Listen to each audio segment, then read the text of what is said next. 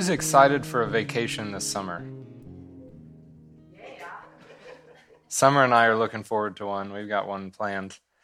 But I know it's tough when we just work, and then don't get any time off. How many people have had a week off of work in the last year? You can raise your hand. There you go. Retirement counts. That counts. Very good. Well, what we're looking at this morning is basically a vacation for eternity. And that is what I'm looking forward to. And just like a vacation can kind of help get us through the rest of the work week, this vacation is helping us get through the rest of our lives and to live our lives effectively and with a purpose. This is where we're going, and this is what we're looking forward to. Let's open our Bibles up to Revelation chapter 21. This week, we are going to be focusing on what I'm calling the eternal state. This is the eternal state of affairs for the rest of forever with God. And next week, we'll be focusing on the eternal place, which is the New Jerusalem. Some of it overlaps, and we'll look at some of New Jerusalem today, but there is this description in the second half of chapter 21 that we'll look at more in depth next week. We're going to get through verse 8 this morning, so let's go ahead and read through Revelation chapter 21, starting in verse 1 through 8. This is John speaking. He says, "Now I saw a new heaven and a new earth, for the first heaven and the first earth had passed away. Also there was no more sea. Then I, John, saw the holy city, New Jerusalem, coming down out of heaven from God, prepared as a bride adorned for her husband. And I heard a loud voice from heaven saying, 'Behold, the tabernacle of God is with men, and he will dwell with them, and they shall be his people. God himself will be with them and be their God. And God will wipe away every tear from their eyes. There shall be no more death, nor sorrow, nor crying. There shall be no more pain, for the former things have passed away.' Then he who sat on the throne said, 'Behold, I make all things new.' And he said to me, 'Write, for these words are true and faithful.' And he said to me, 'It is done. I am the Alpha and the Omega, the beginning and the end. I will give of the fountain of the water of life freely to him who thirsts. He who overcomes shall inherit all things, and I will be his God, and he shall be my son. But the cowardly, unbelieving, abominable, murderers, sexually immoral, sorcerers, idolaters, and all liars shall have their part in the lake which burns with fire and brimstone, which is the second death.'" A lot of really great stuff in those 8 verses, and then one very sobering warning at the end. Verse 1, "Now I saw a new heaven and a new earth, for the first heaven and the first earth had passed away, and there was no more sea." You don't know what eyeballs were made for until you get to this place. This new heaven and new earth. We only see the shadows. You know, this creation, as it were, is just the shadow of what's to come in this new creation. And there's a lot of good things about this place. Possibly one of the better things is that we don't have to fight with our spouses. First of all, we won't have spouses. We won't have to fight with our spouses over the thermostat, because Jesus keeps the thermostat, and it's going to be perfect all the time. And that's a joke, and it's okay to laugh. This is going to be our home.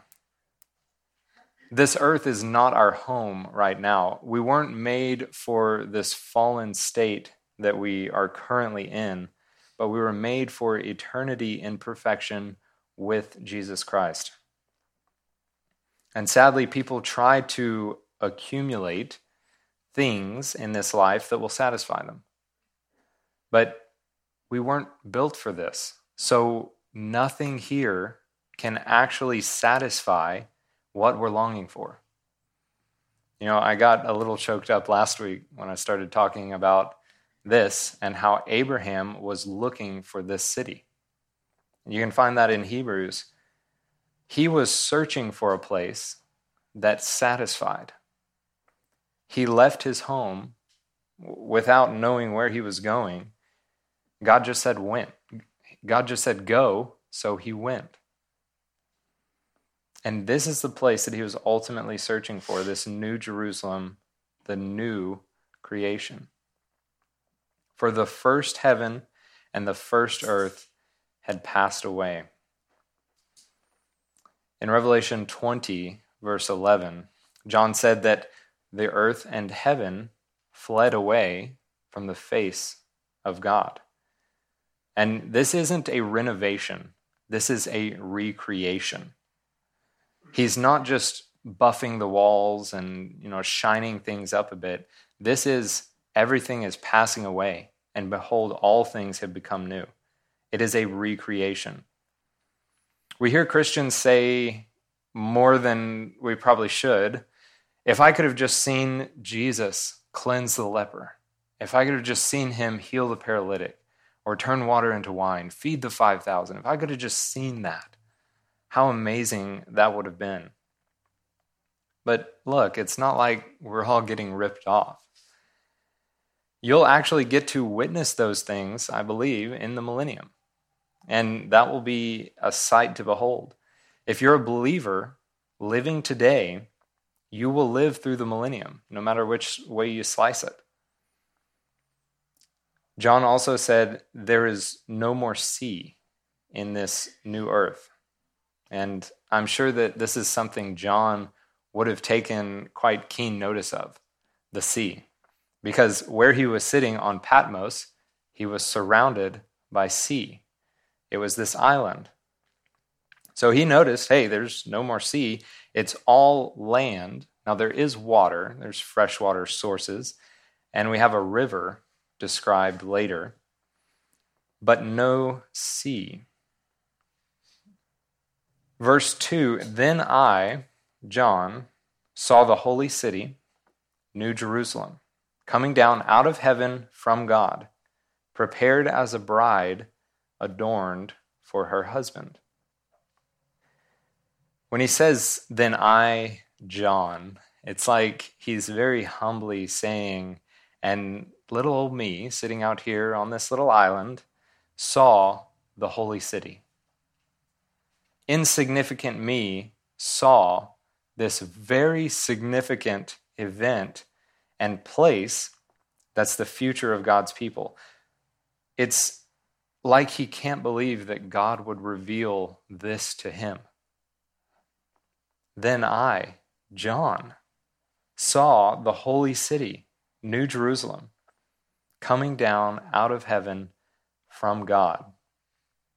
This city is seen by John descending from heaven. And he says, coming down out of heaven from God. This city is from God. That is, its source is God. It's a new creation. And this seems to be the place that Jesus said he was preparing for his disciples. And he says in John 14:2, in my Father's house are many mansions. If it were not so, I would have told you. I go to prepare a place for you. And if I go and prepare a place for you, I will come again and receive you to myself, that where I am, there you may be also. And where I go, you know, and the way you know. And that next little exchange in John 14 clarifies how you get to this place. Thomas said to him, Lord, we do not know where you are going, and how can we know the way? You know, if we don't even know where you're going, how can we know how to get there? Jesus said to him, I am the way, the truth, and the life. No one comes to the Father except through me. There's no way to enter into this eternal state into this new Jerusalem without Jesus Christ. He is the only way. He is the way. John says that this city was prepared as a bride adorned for her husband. Now, have you ever seen a bride who doesn't really care what she looks like on her wedding day? Of course not. I don't think in the history of brides there has ever been one like that. Not only is this city prepared, it's beautiful. It's adorned. There is something about it that is breathtaking, that's very specifically prepared and adorned for God. A bride isn't going to say, well, this dress is pretty functional, so I'll take it. She wants it to be perfect because she wants to be adorned for her wedding day. This city is not just functional, though it is functional. It's also beautifully adorned. And that description of it is consistent with the picture that we get in the second half of this chapter. It's an opulent place. All of the things that we think are so precious on earth, gold, precious stones, they're the foundations of this city. They're the walls of this city. They're in such abundance here. There is such beauty. Its very foundation is laid on these precious stones. The gates and the walls are made of precious materials. It's adorned. And of course, the bride is not just the city infrastructure. It's really the inhabitants of the city that make her what she is. Prepared. That word prepared is the same Greek word that Jesus used in John 14:2 when he told his disciples, I go to prepare a place for you. John now says that this city is prepared using the same word. Verse 3, and I heard a loud voice from heaven saying, behold, the tabernacle of God is with men, and he will dwell with them, and they shall be his people. God himself will be with them and be their God. It's not really said whose voice this is. We could think it's God's voice, but it could also be the voice of an angel. It just says that it was a loud voice and that it was from heaven. So many things would fit that description. It said, behold, the tabernacle of God is with men. So at this point, entering eternity, when all is right, the tabernacle of God is with men. That's where it belongs.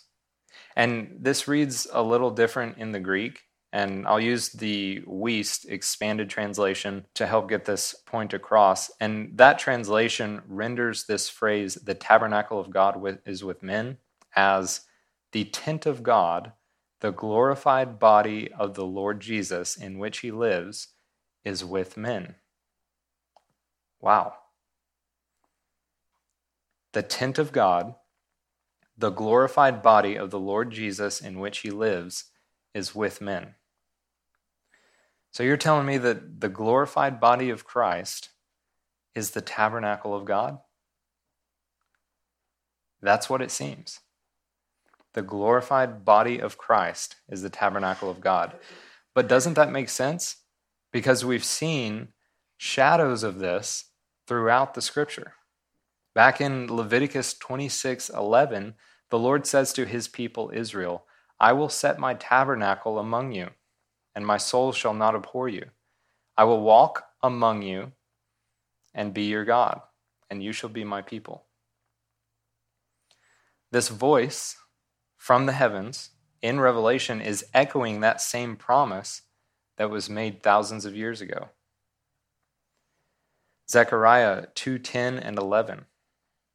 Sing and rejoice, O daughter of Zion, For behold, I am coming, and I will dwell in your midst, says the Lord. Many nations shall be joined to the Lord in that day, and they shall become my people. And I will dwell in your midst. Then you will know that the Lord of hosts has sent me to you. Colossians 1:19, for it pleased the Father that in him, Jesus, all the fullness should dwell, and by him to reconcile all things to himself by him. A little later in Colossians 2:9, for in him, that is Jesus, dwells all the fullness of the Godhead bodily. And even the prophetic name of Christ, Emmanuel, means God with us. The Apostle John, the same author of Revelation, wrote the Gospel of John. And in the opening of his Gospel, in John 1:14, he wrote, and the Word became flesh and dwelt among us, and we beheld his glory, the glory as of the only begotten of the Father, full of grace and truth. The word John chose to use for dwell in that verse is not the typical word that would be used. Usually it would be katoikeo, and we see that in several of the other passages I just read through. The word John chose to use is skenoo. It's very similar to the word tabernacle in the Greek, which is skene. So we have this root word that produces both of these words, one for dwell, one for tabernacle. The words are very similar. A tabernacle is just a temporary dwelling place for someone. In the days of his incarnation, God temporarily tabernacled or dwelt among men, and then he returned to heaven. But this day is coming when, in the eternal state, he will set up his dwelling place on the new earth, and he will tabernacle here forever. And what a glorious day that will be, when we get to walk among the risen Christ. Verse 22 of Revelation 21, that'll be next week. John says that there was no temple in the city because the Lord God Almighty and the Lamb are its temple. Christ is both the tabernacle and the temple. He is the sacrifice and the one who made the sacrifice. He is the Lamb of God, and he's the Lion of the tribe of Judah. He is the reconciler and the warrior. You got to get to know him because he is the way. He's your ticket into this new place. You got to know him. And he will dwell with them, and they shall be his people. God himself will be with them and be their God. So at this time, everything is as God wants it to be. That's important. Everything is as God wants it to be, and he is with you. This is the heart of God, to be with you. It's remarkable for me to think that God wants to dwell with me, because I am nothing special. In fact, I may be special, but it might be in a bad way. It is remarkable that in this place where everything is as God wants it, he wants to be with us. Verse 4, and God will wipe away every tear from their eyes. There shall be no more death, nor sorrow, nor crying. There shall be no more pain, for the former things have passed away. It says that God will wipe away every tear from their eyes. What will it be like when God himself reaches out and touches your face to wipe away your tears? Wiping away every tear from your eyes. But what are the tears for if there's no death or sorrow or crying? You know, presumably we'll be in this new creation when God wipes away our tears. And in this new creation, no death, no sorrow, no crying. I would suggest that these tears are not tears of sorrow. You know those times when you're reading the Bible, you're just alone with God, and something just hits you hard. You start to tear up, but not because you're sad. Maybe because you can feel His presence, or because He's speaking to you in a special way through that text. And maybe these tears are just from feeling overwhelmed with the beauty of this new place. If you've traveled the world, sometimes you'll come across a place that just takes your breath away. It's so beautiful that it brings tears to your eyes, literally.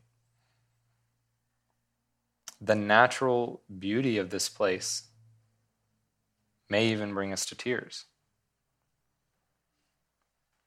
There shall be no more death, nor sorrow, nor crying.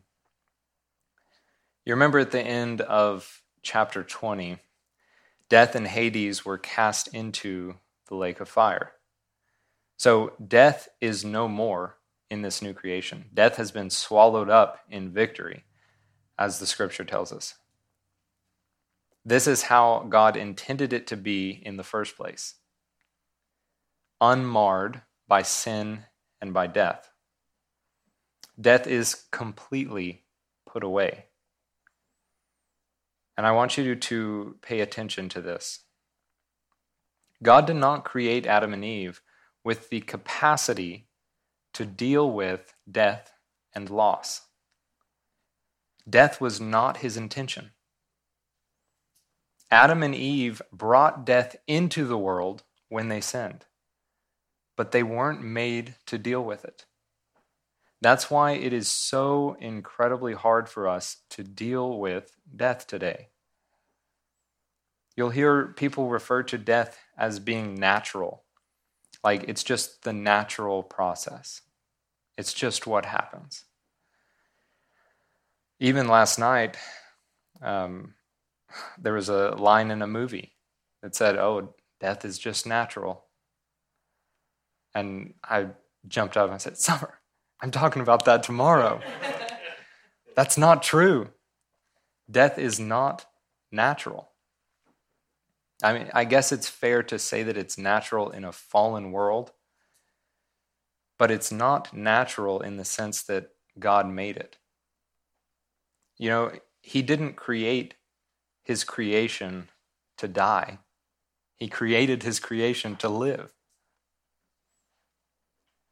Death is anything but natural, and we don't have a mental file for it. There's no file that we can open up in our mind and put death. It is not natural to us. But the natural reaction to death is sorrow. When we experience the death of a loved one, or even someone we would just consider an acquaintance, there can be quite a drawn-out grieving process that we have to work through. And we have to work through that to come to terms with that loss. And that grief is going to look different as you move through that process.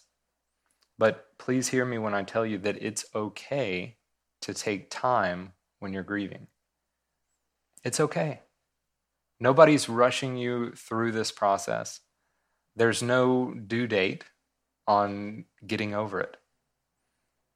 You take your time and you work through it because it's not natural.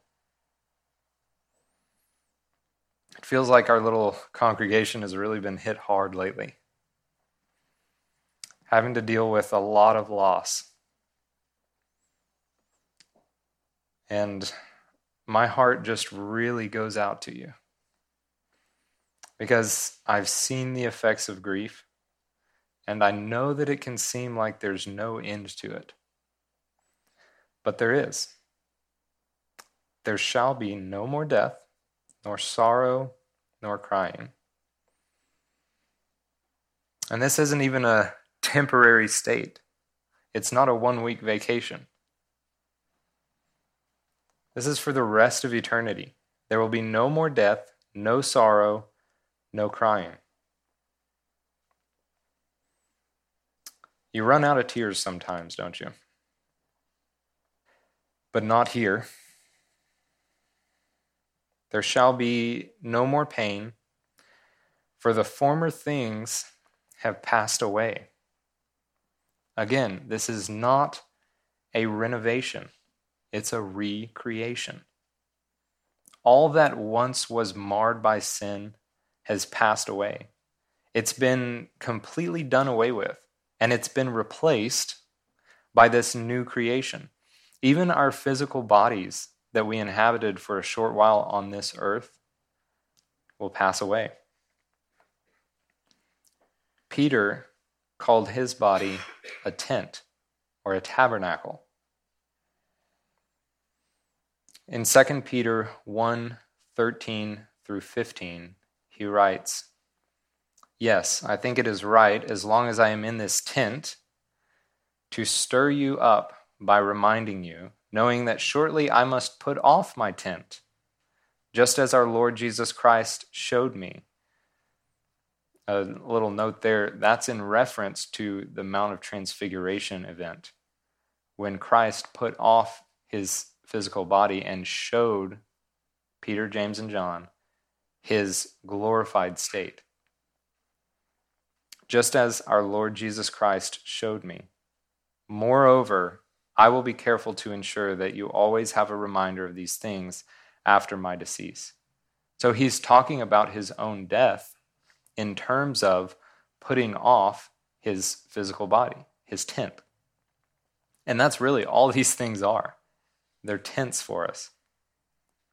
You see, Peter understood that his body was just a temporary dwelling. He knew that he was nearing his end on earth, and he would shed the limitations of this present body. But our body is not the only thing that's made new. In 2 Corinthians 5:17, Paul tells us that if anyone is in Christ, he is a new creation. Old things have passed away. Behold, all things have become new. Paul is talking about our rebirth when we place our faith in Christ. We are born again, as Jesus himself puts it. We don't even have to wait for this rebirth. This happens when you come to Jesus in faith. This part isn't over 1,000 years away. This is right here and right now for you if you have not yet accepted Christ. 1 Thessalonians 4 tells us that two groups of people receive their resurrection bodies at the rapture. Those who have died in Christ and those believers who are alive and remain. Verse 14 in 1 Thessalonians 4 reads, "For if we believe that Jesus died and rose again, even so, God will bring with him those who sleep in Jesus." Verses 16 and 17, "For the Lord himself will descend from heaven with a shout, with the voice of an archangel, and with the trumpet of God. And the dead in Christ will rise first." That is, all of those during the church age, after Christ was incarnated, they will rise first. "Then we who are alive and remain shall be caught up," that's harpazo, the rapture, "together with them in the clouds to meet the Lord in the air. And thus we will always be with the Lord." That's the beginning of eternity for believers. You and I, that's the beginning of eternity. And after that will come the millennium. We'll come back to the earth with Christ. And then the eternal state, what we're talking about this morning, we will usher into that. So this means that the church age saints, that is you and me, will enter the millennium in our new bodies, our resurrected bodies. Those 1,000 years will be very different than any other period of history for many reasons, but there will be those who enter the millennium in their earthly bodies who survived the tribulation. There will be those who enter the millennium in their resurrected bodies. Those 144,000 Jews, the sealed servants, and possibly a handful of Gentile believers who escaped the beast, will enter into the millennium from the tribulation, having survived those 7 years, and they will be in their corporeal, their earthly bodies. It's notable that no unbelievers enter into the millennium. Some will be born during the millennium who don't come to a saving faith in Christ, but no one but believers enter into that time period. At the rapture, all church-age saints will be resurrected and given new bodies. First, those who have fallen asleep in Christ, and second, those who are alive and remain. The Old Testament saints will be resurrected sometime after the tribulation, probably towards the beginning of the millennium. And that would probably happen around the time that Christ is literally setting up his kingdom. And those martyred during the tribulation will be resurrected to rule with Christ toward the beginning of the millennium. You can see Revelation 20, verses 4 through 6 for a refresher on that. These three groups, the Old Testament saints, church age saints, and tribulation saints, make up the redeemed of history. And these groups are the partakers of the first resurrection that we looked at a couple weeks ago. Now, I kind of took us back to the millennium for a second, but we're going to come back into chapter 21 to this eternal state. Verse 5, then he who sat on the throne said, behold, that is, pay attention to this, I make all things new. And he said to me, write, for these words are true and faithful. Now we know who this is talking, because he says, he who sat on the throne said. There's only one that sits on the throne. Behold, I make all things new. This is the voice of God now. And he makes all things new. Apparently, he'll even make new our capability for language. We'll all speak the same language in this new Jerusalem. Zephaniah 3:8 sets the stage for the verse that comes after it. And let's look at verse 8 first. Zephaniah 3:8. Therefore, wait for me, says the Lord, until the day I rise up for plunder. My determination is to gather the nations to my assembly of kingdoms, to pour on them my indignation. All my fierce anger, all the earth shall be devoured with the fire of my jealousy.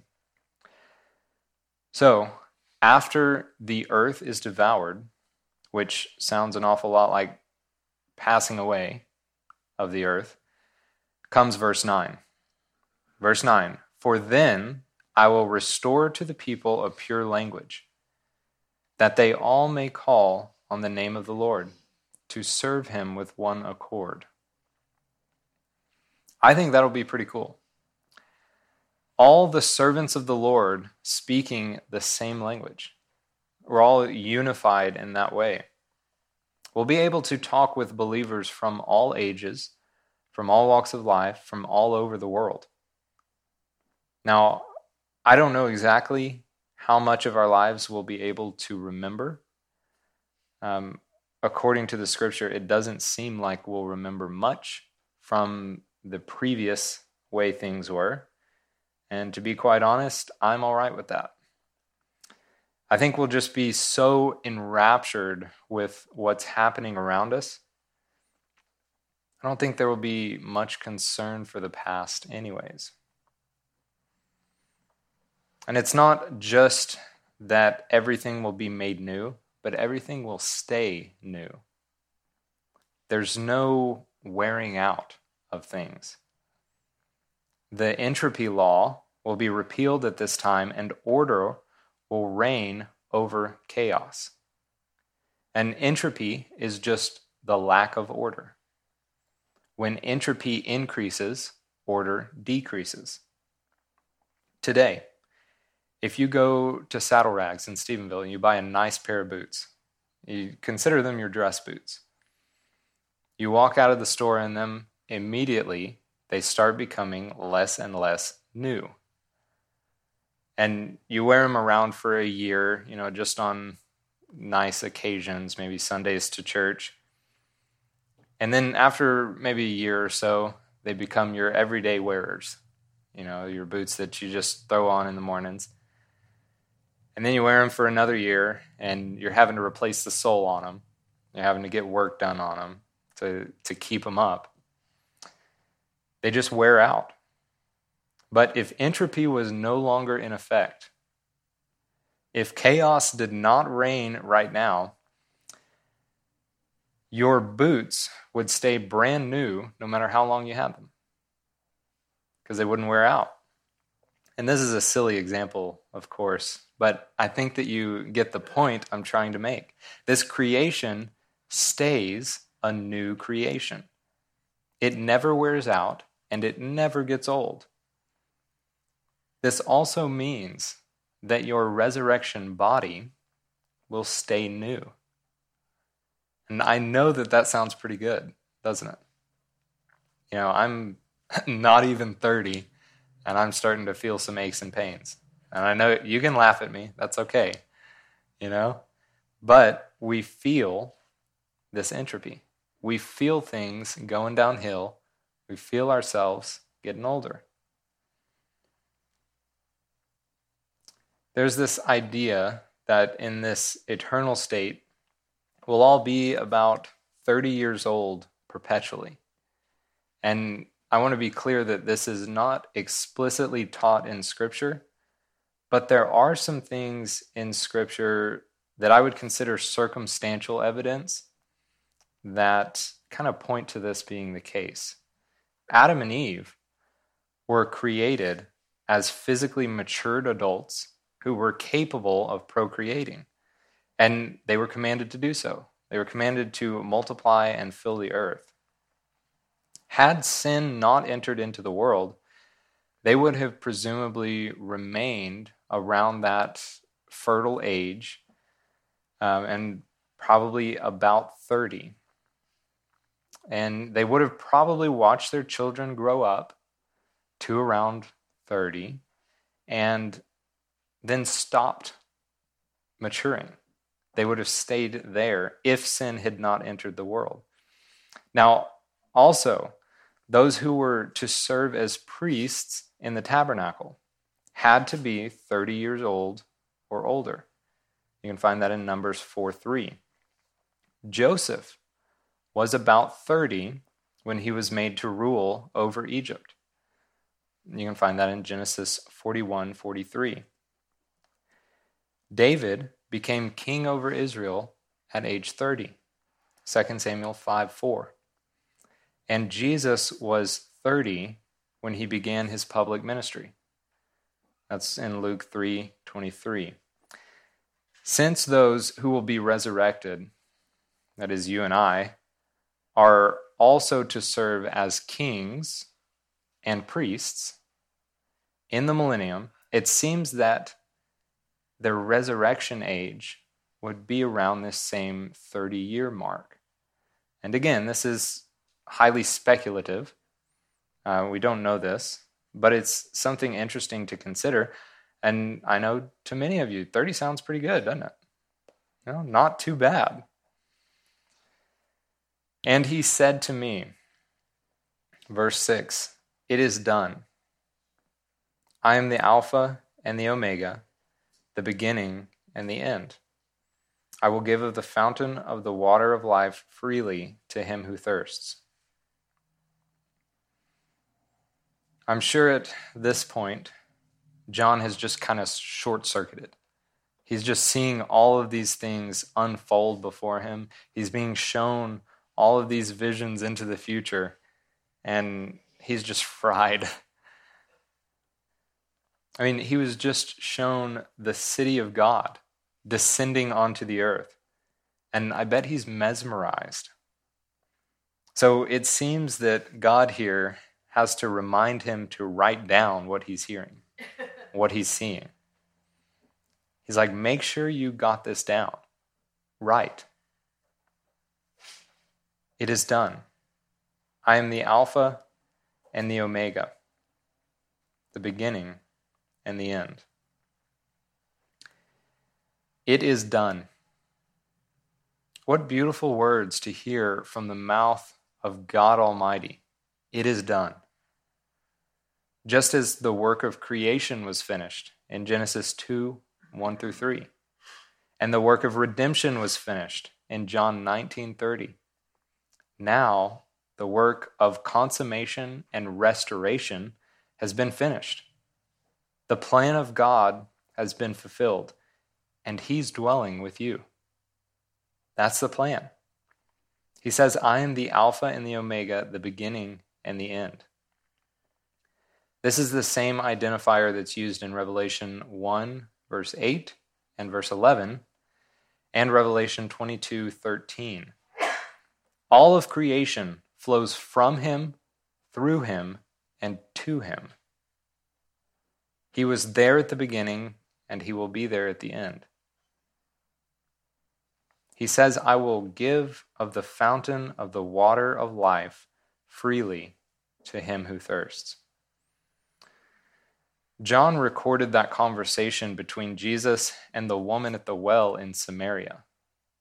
Jesus said, but whoever drinks of the water that I shall give him will never thirst.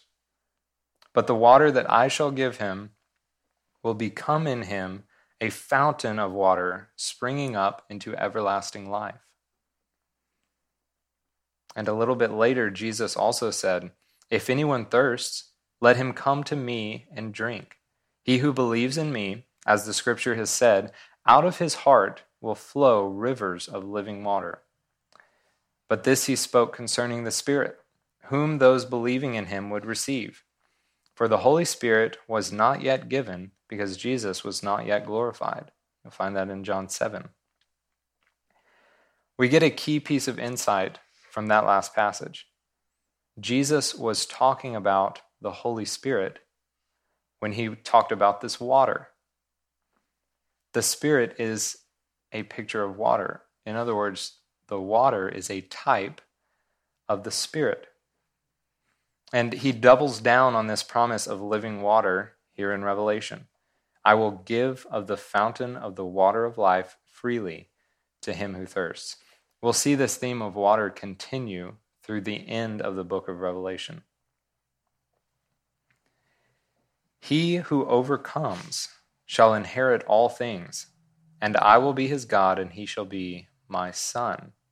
Do you remember that phrase, he who overcomes? Long time ago, when we were going through chapters 2 and 3. In those letters to the churches, Jesus made promises to the overcomers. He who overcomes, now he says, shall inherit all things. This is a remarkable promise of inheritance. Now, this is the final promise to the overcomers, and it includes all of the other promises and more. This is the fulfillment of all the promises of God. He who overcomes shall inherit all things, and I will be his God, and he shall be my son. What a promise is this! Along with our positions as sons of God comes the position of heir. Those two are linked. Romans 8:16-17 tells us that we are children of God, and if children, then heirs. Heirs of God and joint heirs with Christ. And the only reason that we will inherit all things is because Christ is the heir of all things, as seen in Hebrews 1:2. Hebrews 1:2 says, "Has in these last days spoken to us by his Son, whom he has appointed heir of all things." Since we are joint heirs with him, we are heirs of all things with him. But, that word marks a contrast. There's a contrast between the glorious inheritance of the saints and the inheritance of the unbelievers who have their inheritance in the lake of fire. But the cowardly, unbelieving, abominable, murderers, sexually immoral, sorcerers, idolaters, and all liars shall have their part in the lake which burns with fire and brimstone, which is the second death. I know what you're probably thinking. Ooh, I made it out of that one. None of those apply to me. But then you remember that murder includes anger, and sexual immorality includes lustful thoughts, and idolatry includes covetousness. That's just a love for material things. And I know everyone has not been 100% truthful 100% of the time.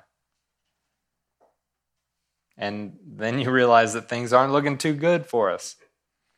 But there is good news. Paul wrote to the Corinthian church addressing some issues that had popped up there. In 1 Corinthians 6, 9 through 11, he writes to them, "Do you not know that the unrighteous will not inherit the kingdom of God? Do not be deceived. Neither fornicators, nor idolaters, nor adulterers, nor homosexuals, nor sodomites, nor thieves, nor covetous, nor drunkards, nor revelers, nor extortioners will inherit the kingdom of God. And such were some of you. But you were washed, but you were sanctified, but you were justified in the name of the Lord Jesus and by the Spirit of our God." This is good news for all of us, because at some point, every single one of us in this room, including myself, would fit in one of the categories in verse 8 that do not have part in the city of God, but have their part in the lake of fire. We all would have related to one of those categories at least. My favorite word in that passage from 1 Corinthians that I just read is the word "but," marking a contrast between that list of sins and the sinners attached to them, marking a contrast between that and washed, sanctified, and justified. They were sinners of all sorts, but they were washed, sanctified, and justified in the name of the Lord Jesus and by the Spirit of our God. You see, when we are washed, sanctified, and justified, we are made a new creation in Christ. That means that the old things, those sins that we used to hang so tightly to, have passed away, and all things have become new. That means that we are no longer identified by our sins, but we are identified with Christ. That makes all the difference in the world. As we read through this list of sins, in verse 8 of chapter 21 in Revelation, some of these descriptors might stand out to us as much worse than the others. That's our first reaction. Then our reaction is, well, no, all sins are the same. And then we look at it closer and we realize, no, there is one that's worse than all the others. Look at this list. See if you can pick it out. There is one sin in here that is worse than all of the others, scripturally. Every sin in this list can be forgiven except for one: unbelief. Unbelieving. The cowardly, that is the fearful. God's given us a spirit not of fear, but of power and a sound mind. We're not to be fearful. Unbelieving, that's the big one. There is only one reason that anyone ever in the course of human history will be consigned to the lake of fire. Only one reason.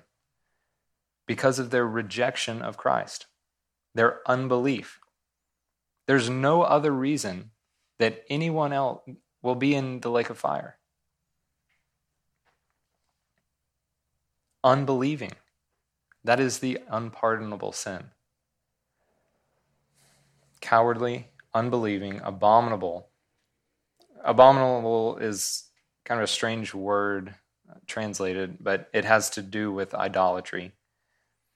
Murderers, sexually immoral, and the King James is translated whoremongers. It's anything that has to do with sex outside of marriage. Sorcerers, pharmakia, we've talked about that word.